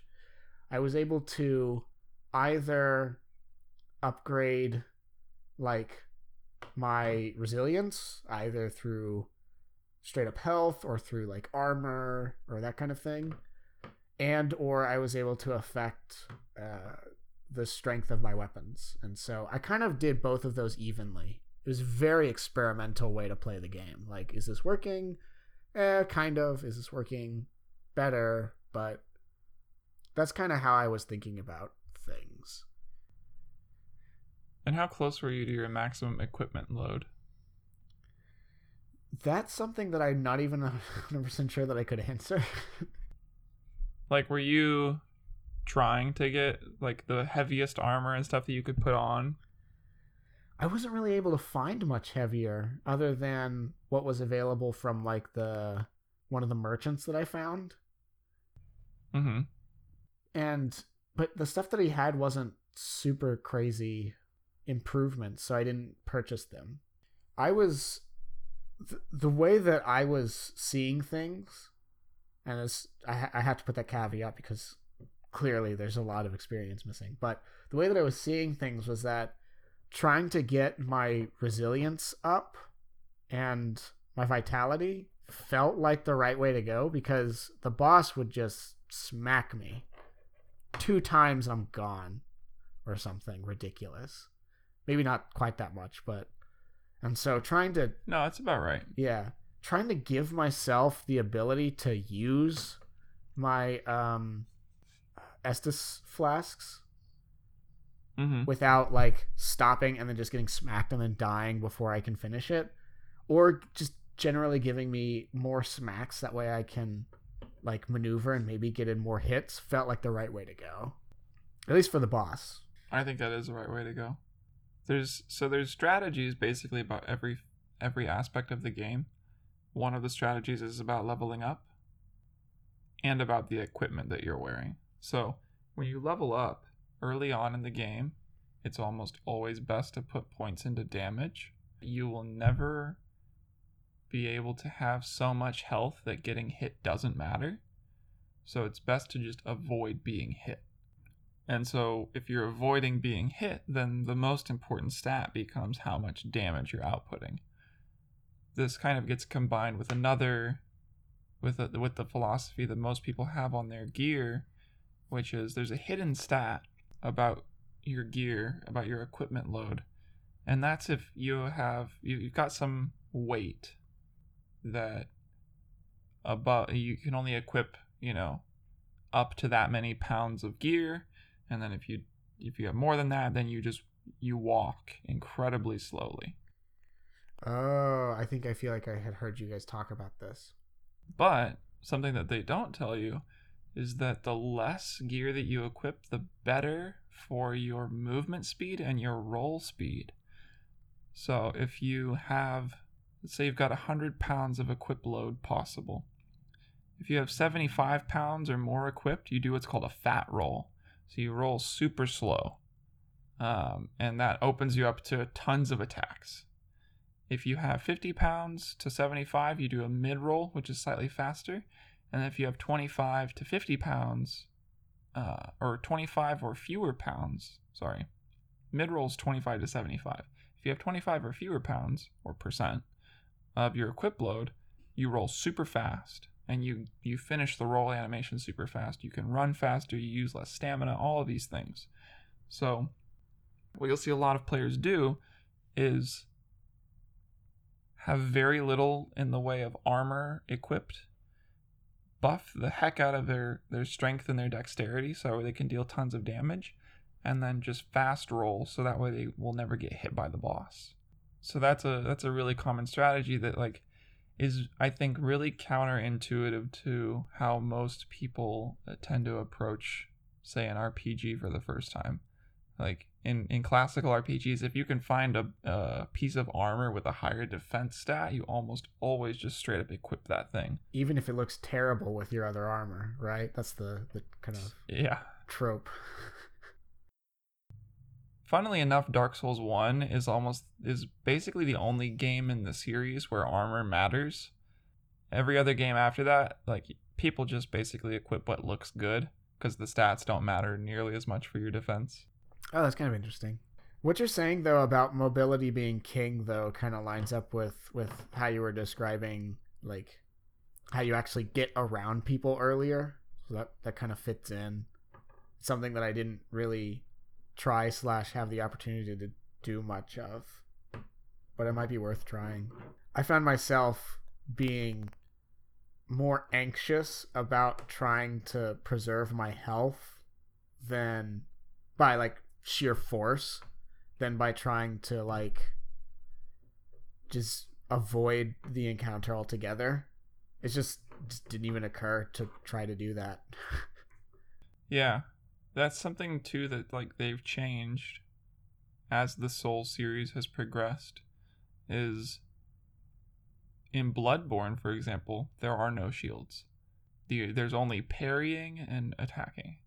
And I think that after you've played Bloodborne, for example, you become a better Dark Souls player because you you've learned to not rely on having a shield.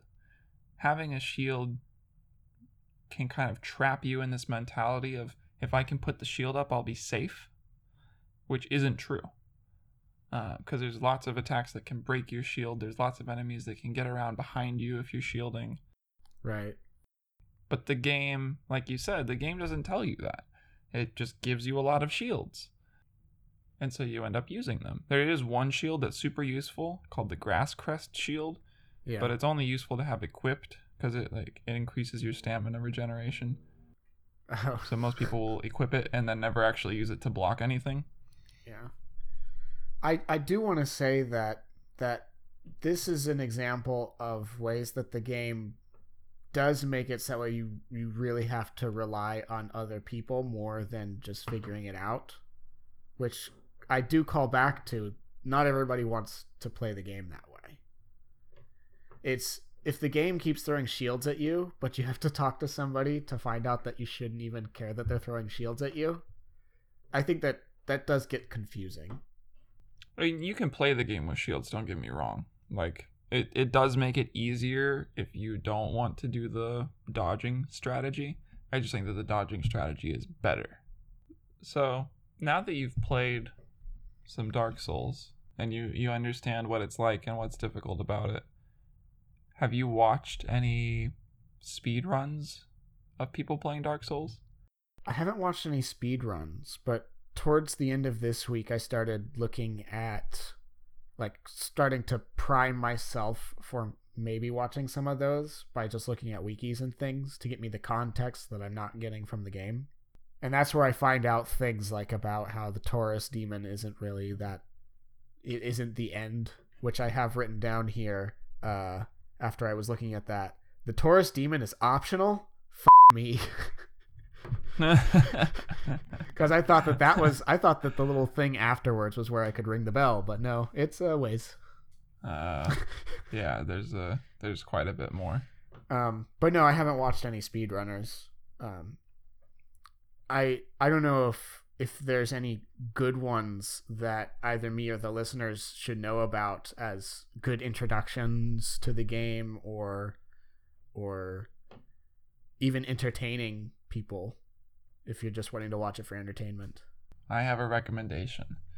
Yeah. This guy named Lobos Jr. L O B O S J R is in my opinion, the best Dark Souls slash Bloodborne streamer um, and runner because he he does speed runs, sure, and he did them a lot early on in the game's history.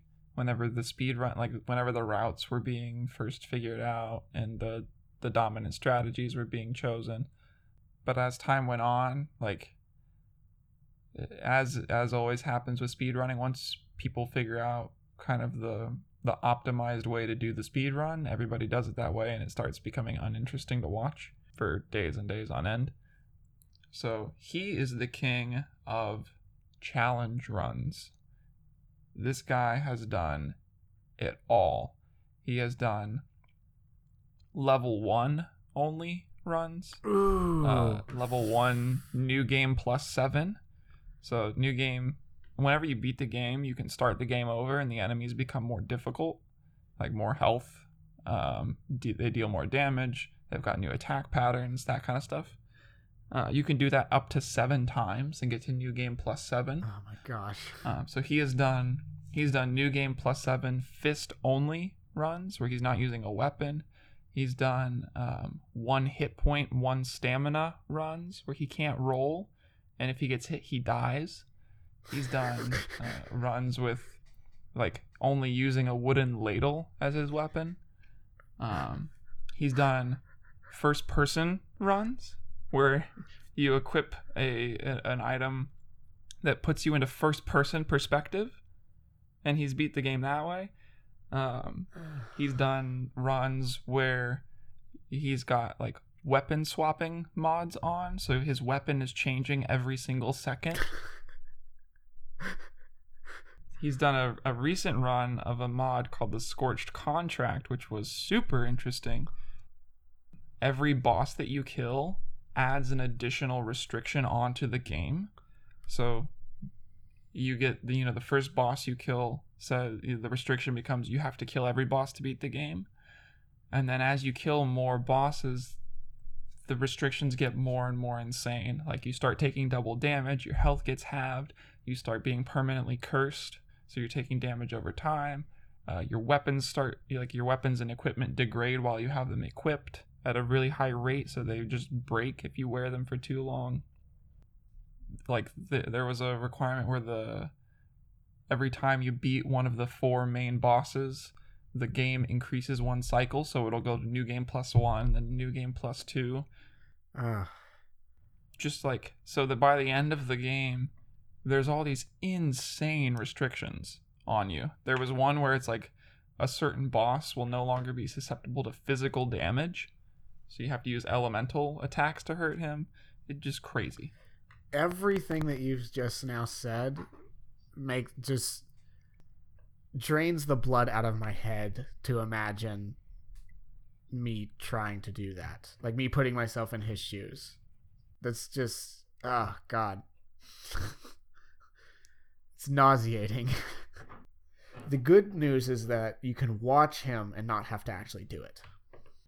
And by watching him, like for me, that makes the challenge of playing the game normally so much less intimidating. Uh, well, clearly, that makes sense. You're not using a ladle. I would absolutely, right. I would absolutely recommend everybody to go check him out. Check out his challenge runs. He's on Twitch and on YouTube. He's got speed runs up if you want something faster. I think a Dark Souls 1 speed run can last in the neighborhood of like 20 to 30 minutes. What? Pretty fast game. Oh god, speedrunners always blow my mind. There, there's some funny things that you can do in Dark Souls where if you like roll and jump over certain areas, you can skip entire sections of the game. Uh I'd like that in my normal game, please. I did a, a few sequence breaks just to speed up the game because a lot of them they don't skip like required bosses, they just skip areas of enemies that I didn't want to fight through.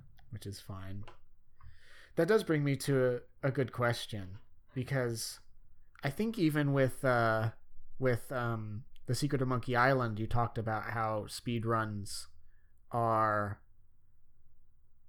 are are like a, a really interesting part of games to you that doesn't necessarily occur to everybody else. Have you personally tried to speed run either Secret of Monkey Island or more importantly Dark Souls? I'm just curious. No, I haven't. But I've taken a lot of the speedrunning tactics and put them into like my Dark Souls play, Mm. um, and that's greatly improved how I play the game. So is that the most interesting part about it? Is that you can take the pieces that matter to you playing the actual game, and then just putting them in. I wouldn't say that's the most interesting part. I think the speedrun itself is the most interesting part, like watching somebody with such mastery beat the game. But I think it's a nice side effect that I can take what I learned from those people and put it into my game. Because they, I, it's it's hyper optimization, right? Like you can learn the best way to get souls in certain areas by watching speedrunners. You can learn like the the routes for just running through groups of enemies. Like that's one thing that I've really taken from a lot of speedruns is just knowing like if I start at this bonfire and I want to get to this boss, here's the way that I have to run to avoid all the enemy attacks. Which I desperately needed. But at the end of the day, like if you want to speed run the game, you just have to be really good at it because the boss fights there's there's very few boss fights that you can uh, abuse certain mechanics on. You just have to not get hit. Yeah, so what what you're saying is that the rest of the game is not irrelevant to you actually putting like knowing enough to beat the bosses. So you do have to be careful about about not either using those those speedrunning exploits or just using basic avoidance in the game, right? Mm-hmm. That makes sense. Yeah, because also if you try to apply speedrun tactics, you can put yourself ahead of where you should be in the game. And if you're not good enough to beat a boss at a very like at a very large level disadvantage, then you can just get stuck. But no, go check out Lobos. Oh yeah. Really good streamer. Really good guy. I met him last year at PAX. Super kind. Just very good natured, very entertaining. So, two thumbs up. Seven out of seven for Lobos. Two paws up. You mean since Wolf. yeah. He's a wolf man. So, you've been able to show some of your experiences that you've had with Dark Souls and why why you feel like it's a unique game to you and what other people have added to the game through just being oracles or people who can guide players or more niche things like people who find exploits and do speed runs and that kind of thing. Mm-hmm. Clearly the game is it, you you you see it very highly. Is is there a way to like give that some perspective compared to other games that you've played? Like is this your favorite game? Is it fair to say that? Or is it just like something that you that you've had so much fun with, but it's not necessarily your favorite. It's just a really good set of memories that you've had from it. It's a good question. It's one of my favorite series for sure. I've I've not stopped paying attention to Dark Souls and its sequels since it came out. So just from like time invested alone, it has to be one of my favorites. I I don't think you meant to make it sound like this, but it sounds like well, I have no other evidence. It's just taken up so much time. I, I I mean, when I look back on my my life, yeah. It's taken up so much time. do is there is there any sign that the series is going to continue? Bloodborne was like how many years ago now? Bloodborne was like four, five years ago, I think. Yeah. Bloodborne's the best one. Oh, Don't get me wrong. Dark Souls is fun. Bloodborne is a seven out of seven game. oh, we're using the Daniel scale. I see. We are. Dark Souls is good, but Bloodborne's better. Uh, but yes, they they are continuing it. There's there's a new FromSoftware project called Shadows Die Twice uh, that they've announced. That's not the actual name of the game, but there's speculation that they're going to reveal it at E3 in two weeks. Oh, okay, okay, that's good. It's good to it's good to know that that something like this isn't doesn't just belong to the past. That it's going to keep going forward, just like Bloodborne did a couple years ago. Um, why did you why did you want to pick out Dark Souls rather than Demon's Souls as the as the one for me to experience first? Is it about polish? Um, well, it was originally because I thought we'd play the remaster. Uh, which is something we haven't even talked about yet. The fact that the remaster. So, if you've never played Dark Souls before Mm-hmm. and you want to play it now, your only option is to buy the remaster. They've taken the original version off of all of the platforms. Mm-hmm. And it's 40 bucks. And the only thing that really has changed is a few graphical improvements, like making the frame rate more stable. Mm-hmm. Dark Souls is a game where the, the game update speed is also tied to the frame rate. So you can have some really weird uh, bug abuse if you like lower the frame rate intentionally to like clip through walls and stuff. But I don't think that the remaster was a good remaster. Like it doesn't look very different at all, Uh, uh, especially if you were playing on PC. Um, it doesn't fix most of the original bugs with the game, and it introduced some new ones. oh, that's the worst. Yeah, it, it it feels like a cash grab. They didn't add like there's so many things that they could have updated and changed and added and fixed, and they did none of it basically, um, which is sad. That makes me feel somewhat lucky then to have the Xbox 360 version. Honestly, Mm-hmm. e- even though you mentioned the frame rate, yes, the frame rate could kind of stutter on the on the emulator, Mm-hmm. but I don't know. It did feel it was only 20 bucks and if you're saying that it didn't really change that much, I'm cool with playing the original. Yeah, you yeah, you're not missing out on anything.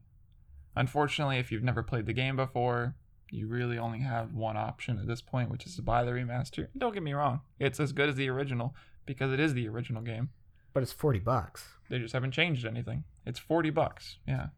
Are you going to continue after this playing in the remaster or are you going to go back to the to the original? Uh, I'm probably gonna keep playing in the remaster. I, I need to finish. I I've never actually finished the um. The Artorias of the Abyss DLC, so I'm I'm playing through that right now. I'm guessing it's very dark in that in that expansion. It's it's very dark, yeah. It's interesting too because the that expansion is kind of held on a on a pretty high pedestal of this is some of the best bosses Yeah. uh, in the series. And the the one thing that really stuck out to me with Dark Souls as I replayed it after having played Dark Souls 3 and Bloodborne Uh-huh. is that the original one is just so slow. Yeah.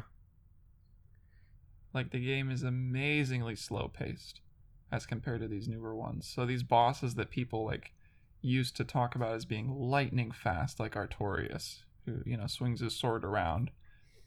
It's like you can you can just walk, and he'll miss you. Um, it's it's insane how not fast paced these things are comparatively anymore. Is it kind of like I guess an arms race type situation where yeah, we have we have little boy and fat man, but 10 years later we have hydrogen bombs? Like is little boy and fat man still like a big deal or I guess you might not have known where that was going. Sorry. I, I thought whenever you said little boy and fat man that you were referencing Ornstein. I didn't even intend to do that, but that makes a lot of sense. Yeah. No, sorry. The nuclear bombs for the the listeners, uh, little boy and fat man, and they were, you know, they were a big deal. They they were pretty dang effective and killed a bunch of people. But then we got like really really giant bombs that kind of dwarfed the already atomic weaponry. Does the same kind of analogy apply where Okay. Yes. Yeah, it does. Because in Dark Souls 3 and in Bloodborne, like in Dark Souls 3, there's a boss that's a it's a dual boss with four phases. Oh God! Uh, and both of the boss like both of the enemies are super fast, but you know, the whole game has like increased in pace. And with Bloodborne, like some of the bosses that you fight in Bloodborne, like I said, you don't have a shield. So you can't block anything. You have to dodge everything or parry things. And so and the game speed is much faster. I might be wrong about this, but you might be able to remind me. I feel like I remember you guys talking about Bloodborne and how part of the gameplay itself encouraged you to actually get hit sometimes. Does that go? Is that the case? And does that go along with the whole missing the shield thing? Yeah, it's not that the game encourages you to get hit, but that once you are hit, your health doesn't go down immediately. You get this Ah, kind of like section of your health bar that changes color, I see. and when you deal damage, it fills back up. I see. I see. So it just makes it so that way when you get hit, you're encouraged to keep hitting back. You see, that's the kind of mechanic change that I feel like might have helped my experience with Dark Souls, honestly. Something that made it so that way my health was not not that it's not precious, but that it's not evaporated as soon as I make a mistake. I can maybe use that to my advantage. I feel like I'm missing that kind of thing in Dark Souls. The only reason I didn't select Bloodborne is because I didn't want to make you buy a PS4. Fair enough. It wasn't we as we discussed, it's not completely out of the question, but I I appreciate the thought. Well, so I don't know if that puts a finer point on it from my point of view, but I love Dark Souls. Mhm. I think Bloodborne's better, but the whole series is amazing. Yeah. I feel like the only thing that I would say is that I think it's really cool that that this game exists for people like you. As I said at the beginning though, I did not necessarily have the greatest time, but I'm really glad that it exists for those who are able to have the greatest time. And so I give it 6 virtual thumbs out of 7 but in reality, most of those thumbs were cut off by the undead or by demons. So they don't actually exist. I would really encourage you to go look at some of the ex- like the the external content around the game, like the speed runs and the challenge runs, and maybe maybe take another whack at it uh, in a week or two after it's all kind of settled down. I think that there's a there's a hundred percent chance that I'm gonna look at the the speedrunners and the lore and stuff. It might take me longer than a week to recover from from where I am right now. That's fair. Well, what are we doing uh, next time? well, we should move on then to the die rolling portion. The die being the way that we figure out what our next genre will be that we'll talk about. So I have a die. You can hear it smacking the table. Yeah, good waveforms. And on my tablet here, I have my list of doom, aka the things that I can make Riley do. The if I roll a 1, I'll pull from the list of movies. If I roll a 2, I'll pull from the list of books. If I roll a 3, I'll pull from the list of video games. And if I roll a 4, I will pull from a list of TV shows. So, All right, let's hear it. try to make it loud. Ow. I rolled a 2, A two. which is books. But we'll never do books. I think you said that exact line last time. I did. So, as is tradition, it's time to make a spectacle of the person who is not choosing this week's topic. What do you think the book is that I'm going to pick? Hmm. Well, I don't think it's something topical, and I don't think that it's something that came out recently. it's a good it's a good guess. I'm gonna have to say Avengers Infinity War. Man, I loved that book, but uh Was I right? you were unfortunately not right. It was Black Panther, wasn't it? Uh, it is not Black Panther. I'm going to get it off my bookshelf really quick. This book was given to me as a gift by my sister many years ago, Uh oh. and it is, unfortunately for some people, maybe not you, maybe you might like this. It is a nonfiction book. It is the book The Drunkard's Walk How Randomness Rules Our Mm. Lives. How Randomness Rules Our Lives is the, the tagline. The Drunkard's Walk. Okay. Um, That's something that I've been interested in reading for a while. bueno. So, I have a feeling that we can do this within two weeks. We haven't done a book yet, so hmm this is something though from my memory we can get as far as as we want to in it. And there's still tons to talk about so. I can read a book in two weeks. now you as the listener can also give the book a read if you so desire. This is going to be interesting because up until now we've only done stuff that's fiction. i think of it this way even with the fiction there are facts about the fiction that we have already gotten wrong and have had to do fixes on You're right. You're right. I'll be looking for any way in this book to exonerate myself from having to be correct. It's probably just randomness in my memory that's causing me to say the wrong thing. Well we'll we'll see. We'll see on the next episode of res Thanks for listening. thank you guys for listening